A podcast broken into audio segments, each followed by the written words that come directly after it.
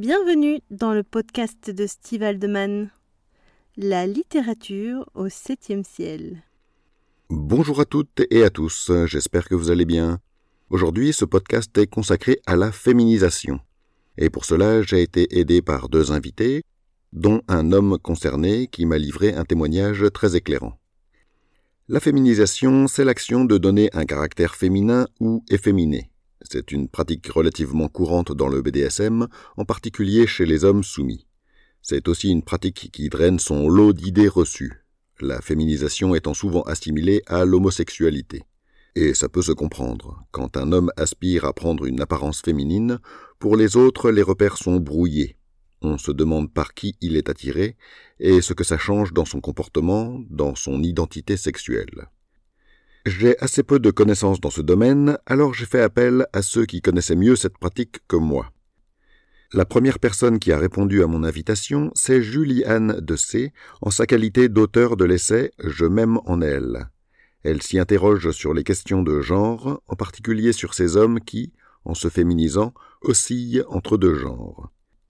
Dans un instant, vous pourrez écouter le témoignage écrit qu'elle m'a fait parvenir, lu par Rose. Après avoir publié romans et recueils de nouvelles érotiques, fait une incursion dans l'univers BDSM en prêtant ma plume à Patrick le Sage, je me suis intéressée à certains phénomènes sociétaux marginaux.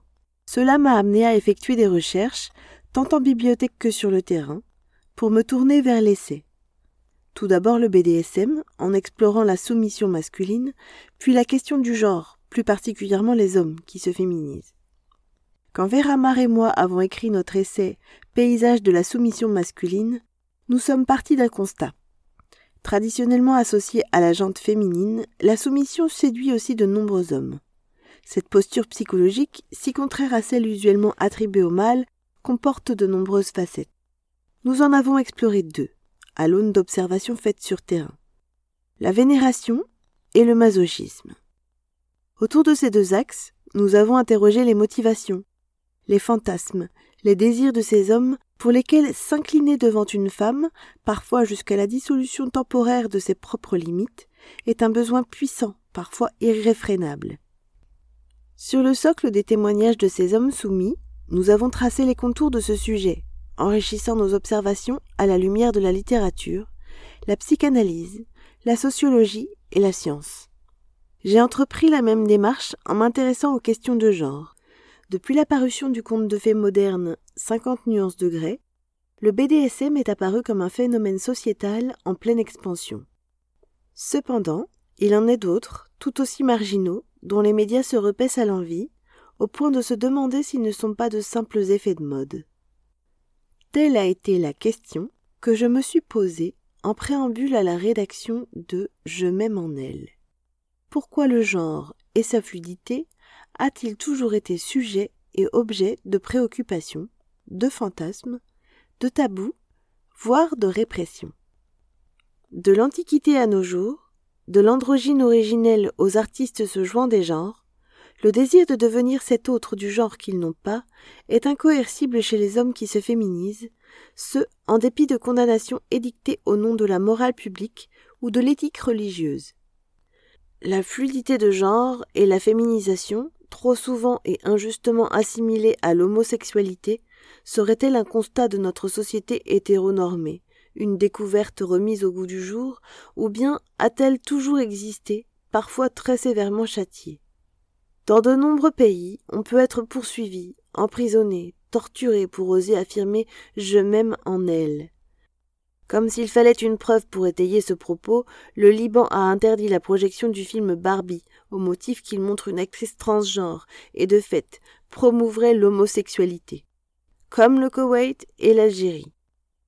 Il fallait donc interroger l'histoire, les religions, les mythes, la littérature, les arts et les sciences humaines afin de déblayer le terrain, avant d'aller à la rencontre de ces hommes qui se sentent femmes au point d'en endosser les atours, qu'ils soient purement de façade, le paraître ou psychologique, l'être. Il apparaît alors que leur cheminement est long, difficile, semé d'embûches, souvent infranchissables. Elles sont souvent liées à l'éducation, à l'entourage familial. Si on savait, ce serait un casus belli, dit Caroline. Le milieu socio-professionnel et au sens le plus large la société sont peu enclins à la tolérance et à la bienveillance à l'égard de toute personne qui tente d'affirmer une différence. Clara est encore traumatisée par un passage à tabac dans un couloir de métro. Caroline rêve de pouvoir être libre à l'extérieur, mais doit se contenter de sa seule image spéculaire, dans le secret d'un lieu d'emprunt. À l'inverse, si Julie ose être elle-même et s'assumer tant dans la rue que sur les réseaux sociaux, autre miroir, si Lady Max, la drag queen exubérante et décomplexée, en joue dans ses spectacles, pour de nombreux hommes, cela reste une souffrance prégnante d'en être empêchée. Certains ont alors recours à des dominatrices spécialisées dans le milieu BDSM afin d'être féminisées et de pouvoir être vues et appréciées en tant que femmes dans les soirées ou le temps d'une séance. Parce que ce besoin de se sentir femme est irrépressible, il nécessite le travestissement qui permet la transformation pour pouvoir être assouvie, ne serait-ce que pour un court moment. Il faut aussi rappeler qu'en 1905, les premiers psychanalystes parlent du travestissement en termes de désordre, comme le rappelle le sociologue Éric Massé. Je cite : « Pour Freud, la normalité et la maturité psychique de l'identité sexuée sont indexées sur la correspondance entre l'anatomie sexuelle et l'ordre symbolique. C'est pourquoi il voit dans l'homosexualité une immaturité psychique consécutive à une psychogénèse inaboutie, c'est-à-dire n'ayant pu réaliser le passage normal d'une bisexualité enfantine à une hétérosexualité adulte.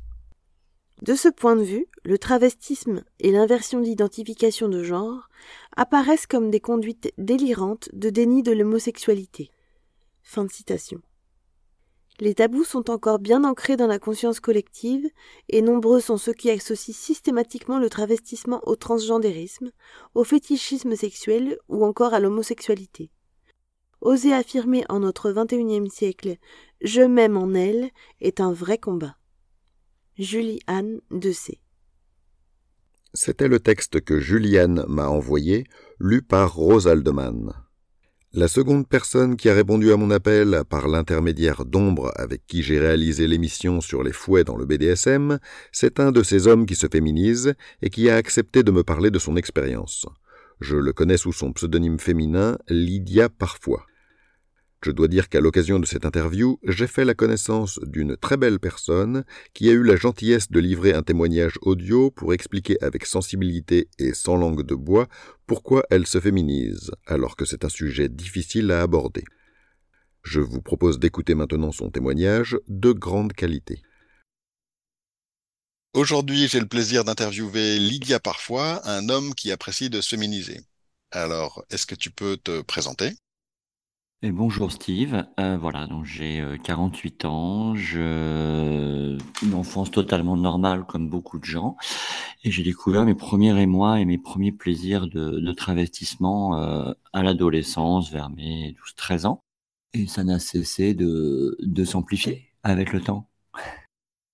Alors, j'avoue que la première fois que j'ai découvert ton pseudonyme, ça m'a fait sourire parce que je le trouvais très mignon quelque part, très approprié. Lydia Parfois, c'était à la fois drôle et parlant en fait. Hein.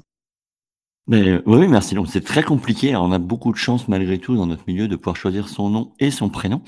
On a au moins cet avantage-là.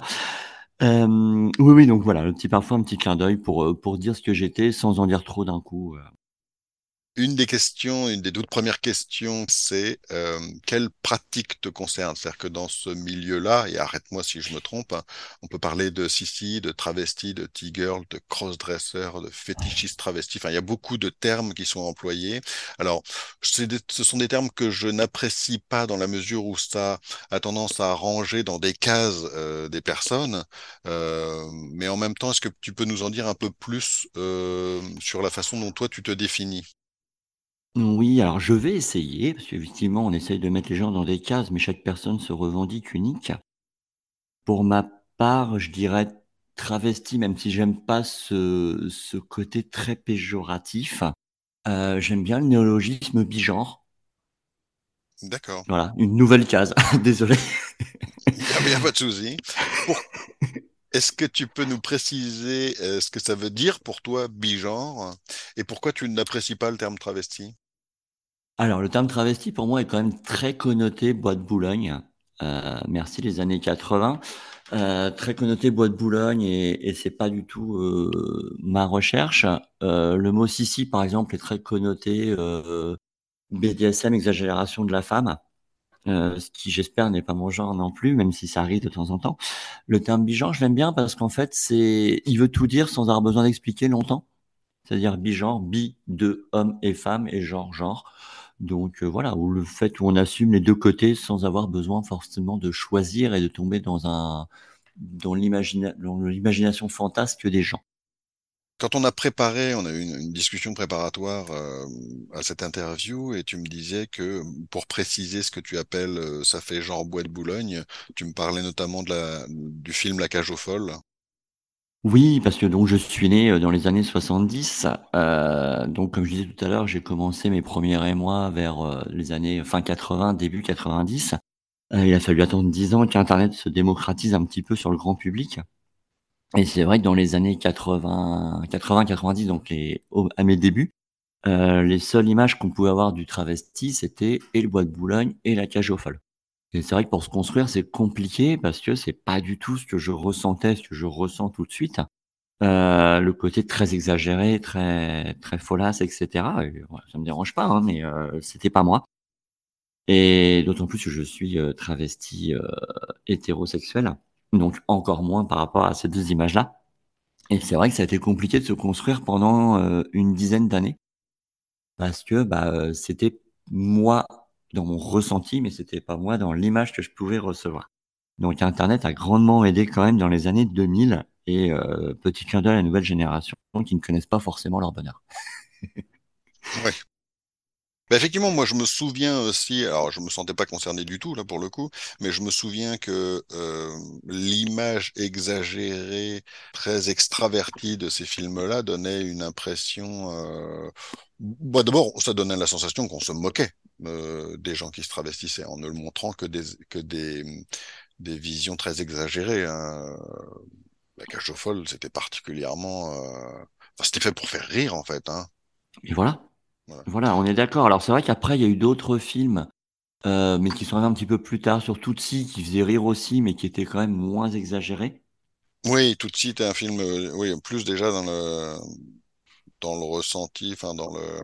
Puis d'abord, c'était pas une envie de se travestir de mémoire, c'était pour pouvoir voir ses enfants quand même, non? C'était pas ça? Voilà, c'est exactement ça, et d'autant plus que c'était donc pour voir ses enfants et qu'il n'y avait pas le côté sexuel derrière.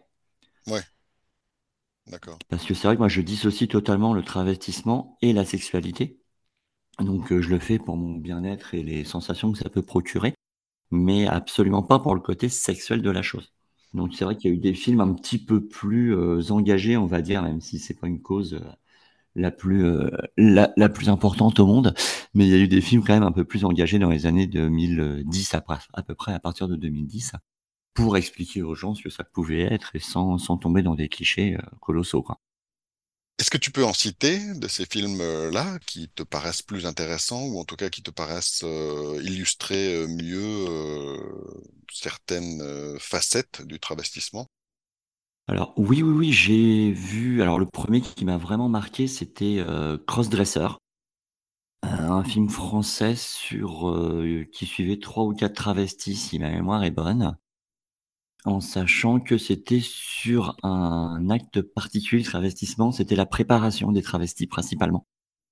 Plus que leur histoire ou ce qu'ils faisaient une fois travestis, c'était vraiment sur la préparation et ce qu'on peut ressentir à ce moment-là et qui pouvait expliquer pourquoi on le faisait. D'accord, ce qui est intéressant, parce que c'est aussi une question que je me pose et auquel j'aimerais que tu puisses répondre dans le cadre de l'interview. Petite question complémentaire, c'était une fiction ou c'était un genre de documentaire? C'est un documentaire. D'accord. C'est un documentaire qui a dû sortir en 2014, je dirais, à peu près. Moi, je retrouverai de toute façon pour mettre en lien. Oui, mais c'est vrai que c'était quelque chose qui était très neutre, documentaire, donc plutôt véridique, et plutôt neutre, sans prise de parti, avec des personnes assez différentes les unes des autres, donc très très très intéressant, qui est hélas resté très confidentiel en salle. C'est-à-dire que j'ai été obligé de le voir pendant des vacances quand j'étais à l'autre bout de la France, pour la petite anecdote. Moi, j'en ai vu deux, enfin j'en ai vu un en particulier et j'en ai entendu parler d'un autre qui est sorti récemment, qui s'appelait Les Crevettes Pailletées. Ça te parle, tu l'as vu? Oui, j'ai vu Les Crevettes Pailletées, ouais. D'accord. Je l'ai pas vu, alors du coup, finalement. Mais la bande-annonce m'avait paru assez sympathique, fun, quoi. Je sais pas dans quelle mesure c'est intéressant si on veut se donner une idée de ce que ça peut être. Alors, je suis pas convaincu, parce que ça reste dans le milieu sportif et pas des travestis au quotidien. Mais oui, ça, au moins, ça ne dessert pas la cause, donc c'est toujours intéressant. J'en ai vu un qui était bien plus vieux, je ne sais plus si j'ai le nom antique, qui s'appelait Les Folles du Désert ou quelque chose de genre. Priscilla Folle du Désert. Voilà, c'est ça. Donc ça, c'est un film plutôt sur les drag queens. Oui, c'est vrai, de mémoire, effectivement. Oui. Une case de plus, je suis désolé. Il n'y a pas de souci. Donc un peu plus dans l'exagération de la femme. C'est l'impression que ça m'avait donné, et je me souviens qu'après avoir vu ce film-là, bah finalement, je savais pas trop quoi en penser, en fait. De la cause ou du film? Non, film. Effectivement, il y avait une partie... les drag queens, c'est quand même une version exagérée, on va dire, du travestissement. Et je me souviens d'avoir terminé ce film en me disant, bah, qu'est-ce que j'en pense finalement? Et puis, j'avais pas de réponse, en fait. Voilà, ça montre un phénomène de société qu'il a pu y avoir un petit peu partout. Mais voilà, il y a pas, ça ne dessert pas forcément une cause par rapport à la cause des travestis. J'ai un film qui revient en tête, donc du coup, je fais une petite digression. Je cherche juste le titre. Une nouvelle amie, avec Romain Duris, Anaïs de Moustier. Romain Duris, c'est un film de François Ozon qui est sorti en 2014, que j'ai beaucoup aimé. D'accord, bah, je le mettrai en lien alors, effectivement. Donc, bon, tu nous as bien, je pense, décrit comment toi tu te sens. Ce qui serait intéressant pour qu'on comprenne, pour que les auditeurs comprennent mieux un petit peu ton parcours, c'est comment tu as découvert ça. Et si tu veux nous en dire un peu plus que ce que tu nous as dit dans ta présentation initiale. Comment ça s'est... Oui, je vais essayer. Vas-y. Ouais, pardon.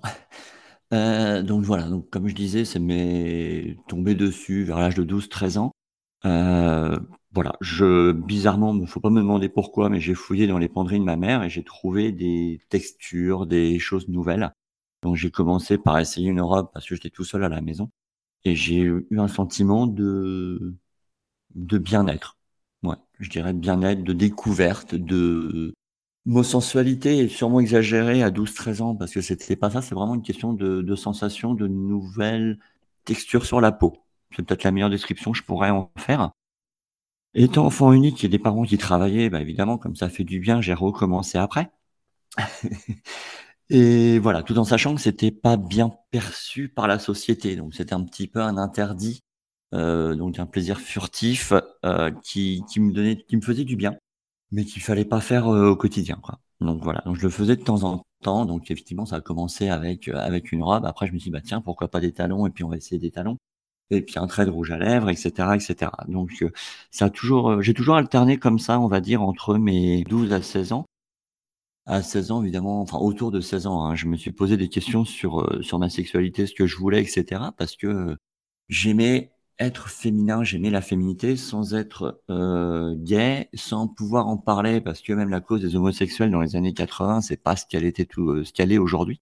Surtout que tu ne l'étais pas, tu n'étais pas gay. Surtout je ne l'étais pas, donc d'autant plus. Mais déjà être gay dans les années 80, c'était pas forcément bien vu tout le temps de tout le monde, quoi, et bien accepté. Et je n'y étais pas, donc c'est vrai que c'était compliqué d'avoir ce côté féminin et en étant hétéro. Et puis j'en fais quoi de ce truc-là?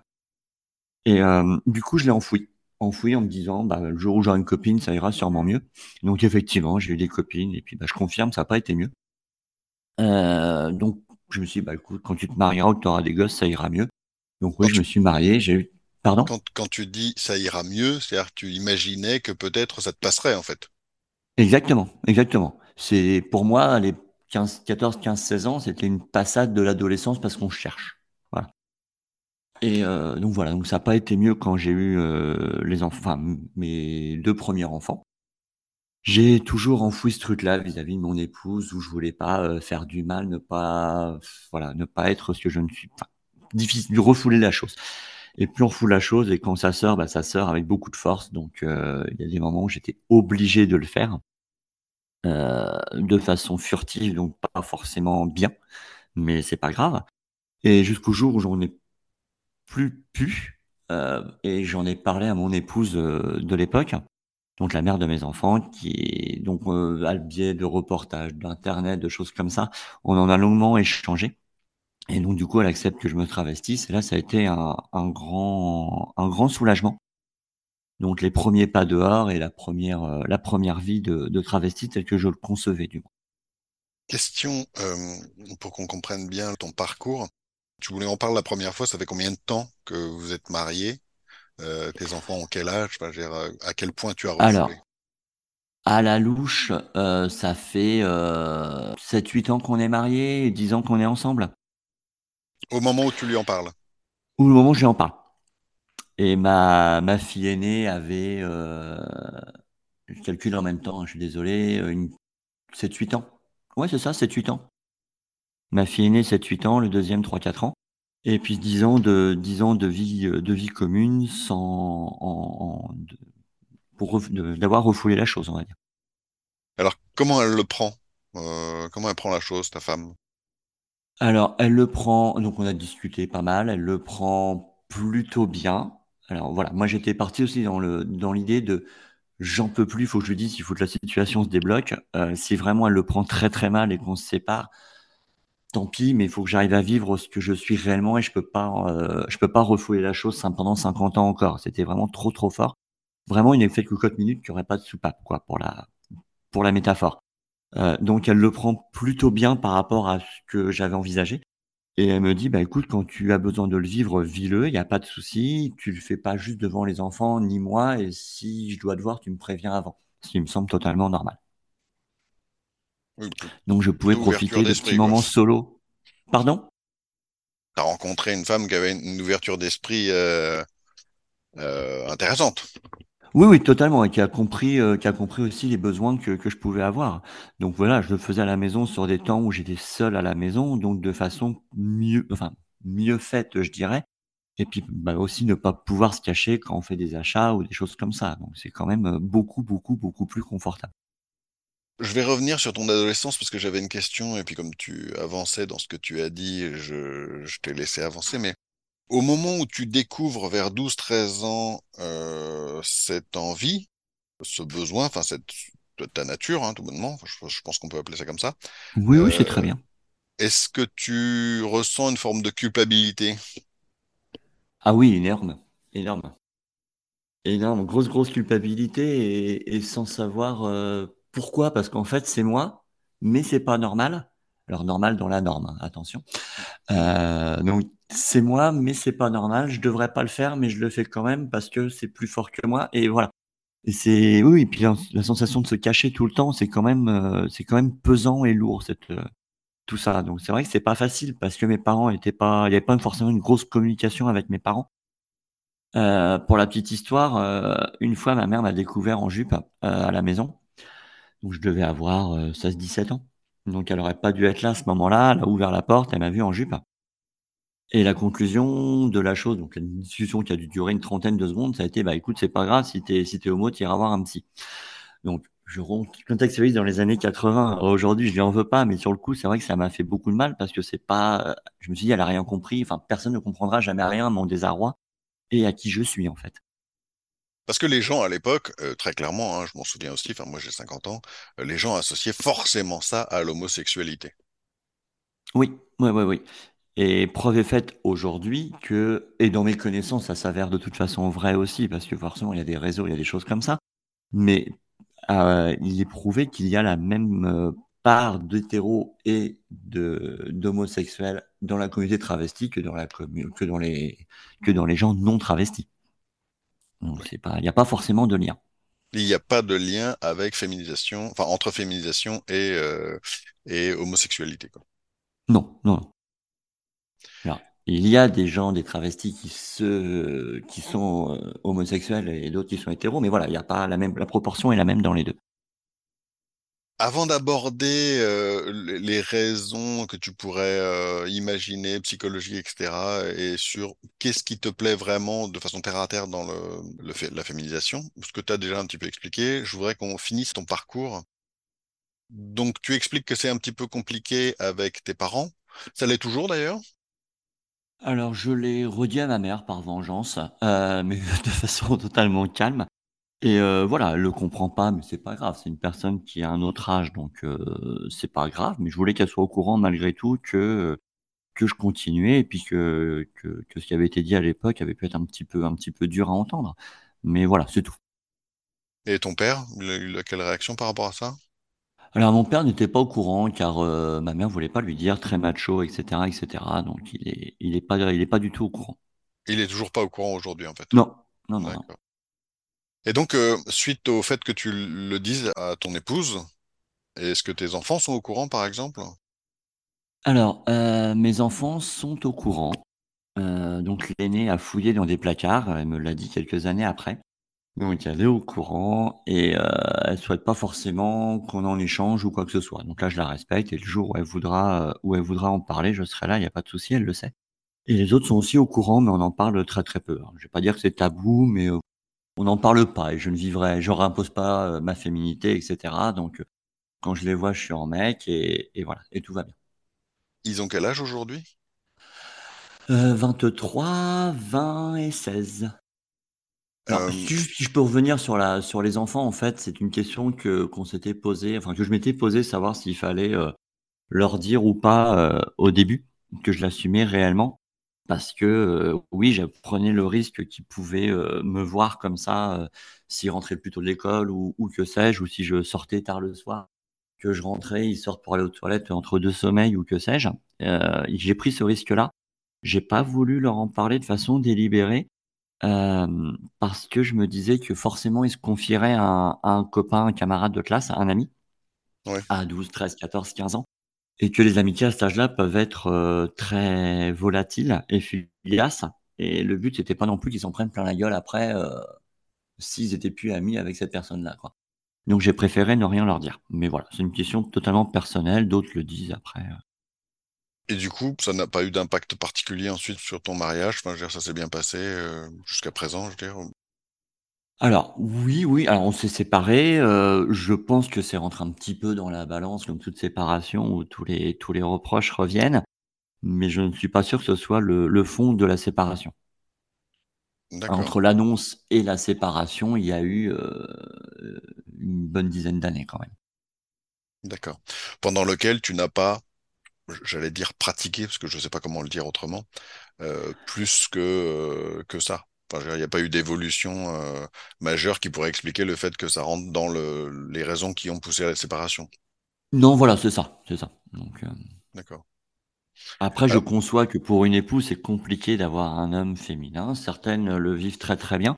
Mon épouse avait plus de mal parce que ça lui renvoyait à une sexualité, à sa propre sexualité aussi. Donc voilà, mais c'est pas ça qui a fait la séparation. Alors, je voulais te poser une question parce que tu m'en as inspiré une, puis je l'ai oubliée en t'écoutant. Désolé. Il n'y a pas de souci. Si, oui. La question que je me pose, c'est sur la fréquence des fois où tu as envie de te féminiser. C'est-à-dire que ça arrive, c'est un besoin que tu as tous les jours, ou ça arrive une fois tous les 15 jours, enfin, c'est très épisodique, ou c'est C'est très très variable, donc j'essaie d'y penser régulièrement, c'est très très variable.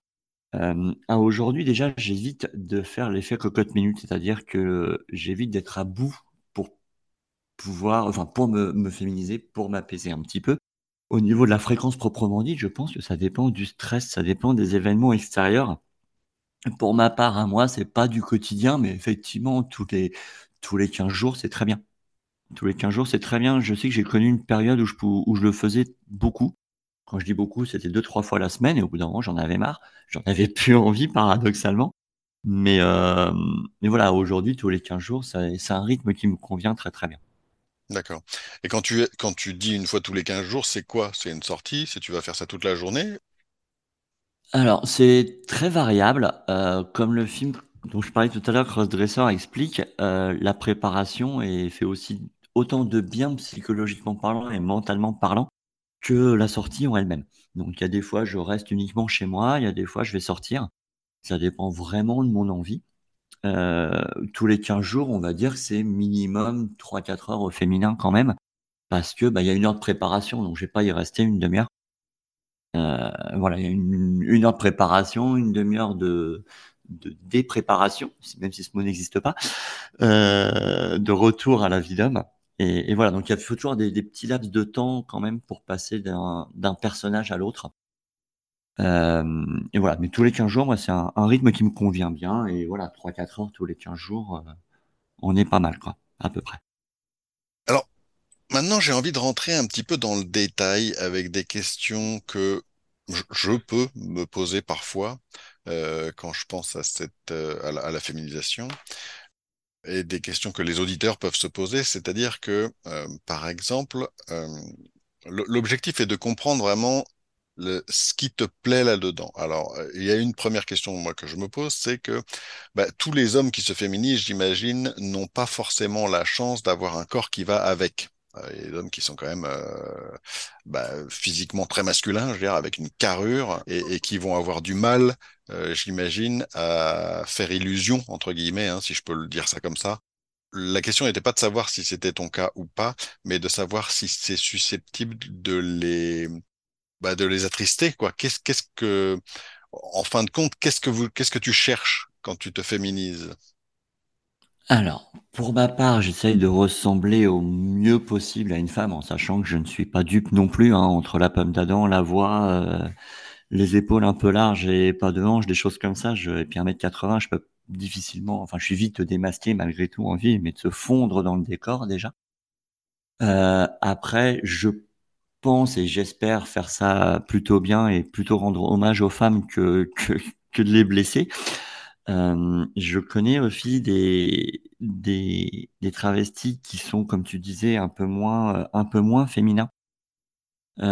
Généralement, après, on peut aussi sortir, enfin, se rencontrer entre nous dans un lieu neutre, auquel cas il n'y a pas de jugement, ils peuvent vivre leur féminité comme ils le souhaitent, ou sortir le soir aussi ou la nuit, et auquel cas c'est beaucoup plus rassurant que de sortir au grand jour au restaurant. Pour répondre à ta question, et moi, ce que je recherche, c'est vraiment le moment de la parenthèse temporelle, on va dire, où je peux être quelqu'un d'autre et prendre soin de moi, ou mes problèmes quotidiens, je n'y pense plus du tout à ce moment-là, et des nouvelles sensations, comme je disais tout à l'heure, de savoir porter des talons, une paire de collants ou des choses comme ça sur des jambes, c'est des sensations qui sont totalement inconnues pour les hommes actuellement. Quand je t'écoute, j'ai la sensation que c'est plus pour toi que tu le fais, et c'est pas pour faire illusion aux yeux des autres. Alors, effectivement, c'est pour moi. Après, quand je sors au restaurant, musée ou quoi que ce soit, le tout, c'est quand même de rentrer dans le décor et pas que tout le monde s'en tourne et se montre du doigt sur mon passage, quoi. Oui, mais ce que je veux dire, c'est que tu n'as pas envie qu'on te voie comme si on était à la foire, mais est-ce que tu as envie de faire illusion aux yeux des autres juste parce que ça te plaît de faire illusion aux yeux des autres, ou est-ce que tu as envie de faire illusion juste pour qu'on se retourne pas sur ton passage, ce qui est pas pareil quelque part? Oui, non. Alors c'est effectivement plus pour moi que je veux bien le faire. Voilà. D'accord. Et donc, tu expliquais ce qui t'a amené manifestement à ça au début, pendant ton enfance, au début de ton adolescence, c'est une recherche de sensations, des tissus, une sensualité différente. Oui, totalement, c'est ça. C'est vrai que la garde-robe masculine est quand même super triste, tant par les couleurs que par les matières. C'est vrai que quand on retire le coton et...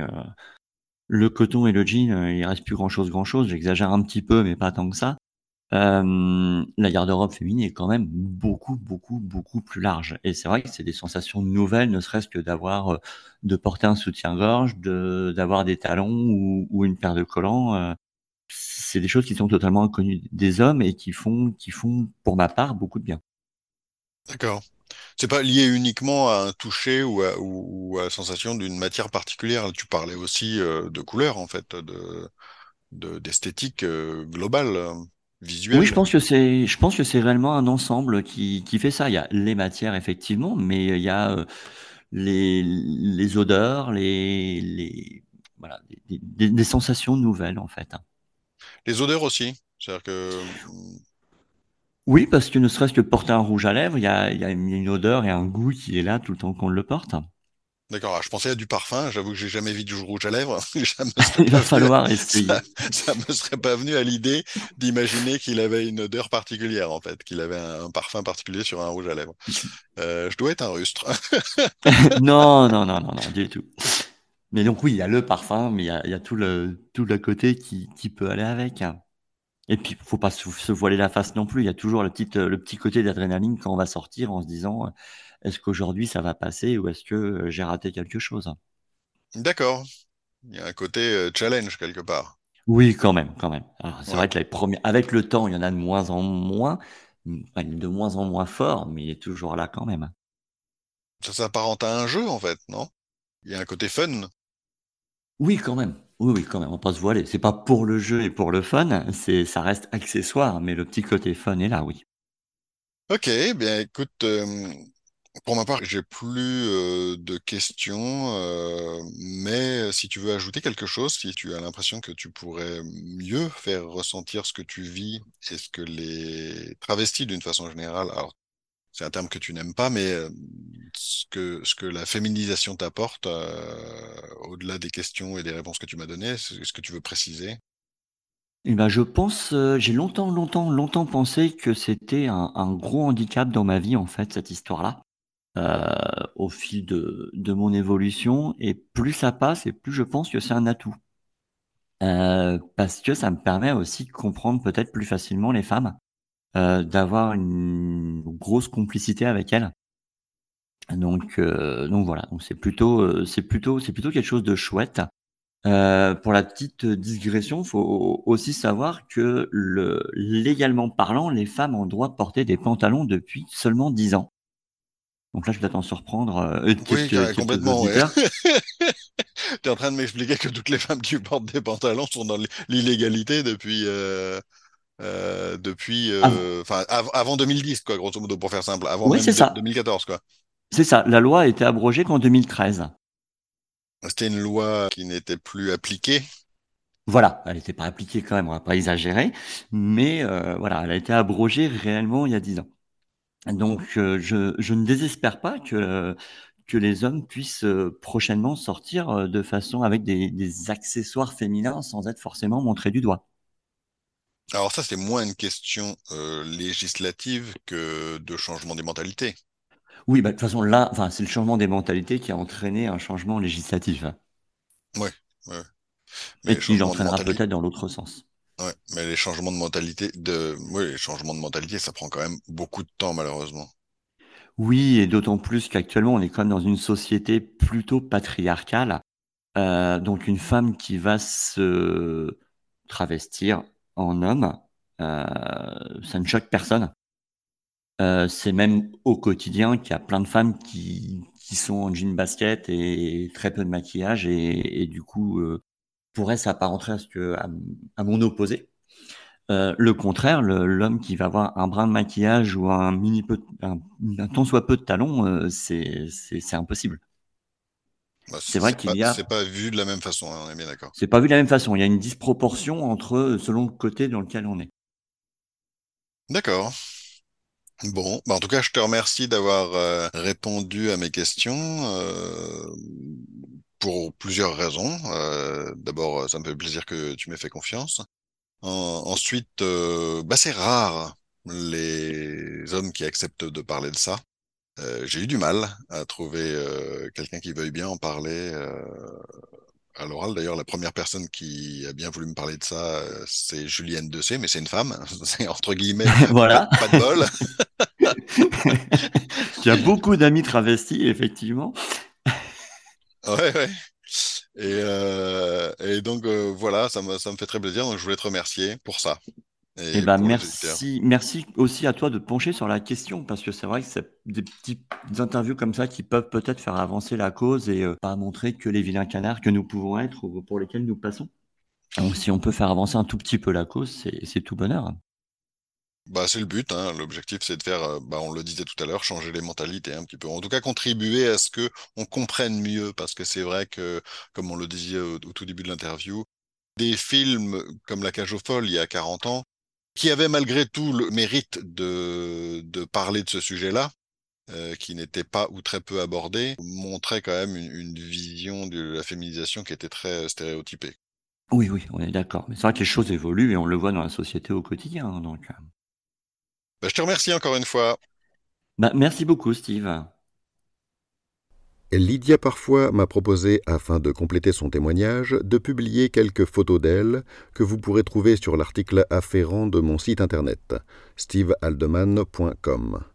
L'une la représente au masculin et 3 autres au féminin. Elle a aussi eu l'amabilité d'accepter qu'on puisse la joindre via son profil Facebook. Il est indiqué en lien. Elle m'a également donné un lien vers une vidéo YouTube très pédagogique, à mettre entre toutes les mains. Nous en arrivons ainsi à la fin de ce podcast. Je remercie chaleureusement Julie-Anne de Sée et Lydia Parfois d'avoir participé. Je vous rappelle que vous pouvez découvrir les liens en description pour approfondir les sujets dont j'ai parlé. Si vous avez écouté cet épisode en podcast, je vous invite à vous rendre sur mon site stevehaldeman.com pour y trouver les liens en question, d'autres articles, ainsi que les romans que Rose et moi avons écrits et ceux qui seront bientôt publiés. Je vous incite à vous informer sur notre double roman, ne serait-ce que parce qu'à ma connaissance, il n'existe pas d'autres histoires d'amour qui vous permettront d'être au cœur des émotions de chacune des 2 âmes sœurs. Je vous souhaite une excellente journée et à bientôt dans un prochain numéro.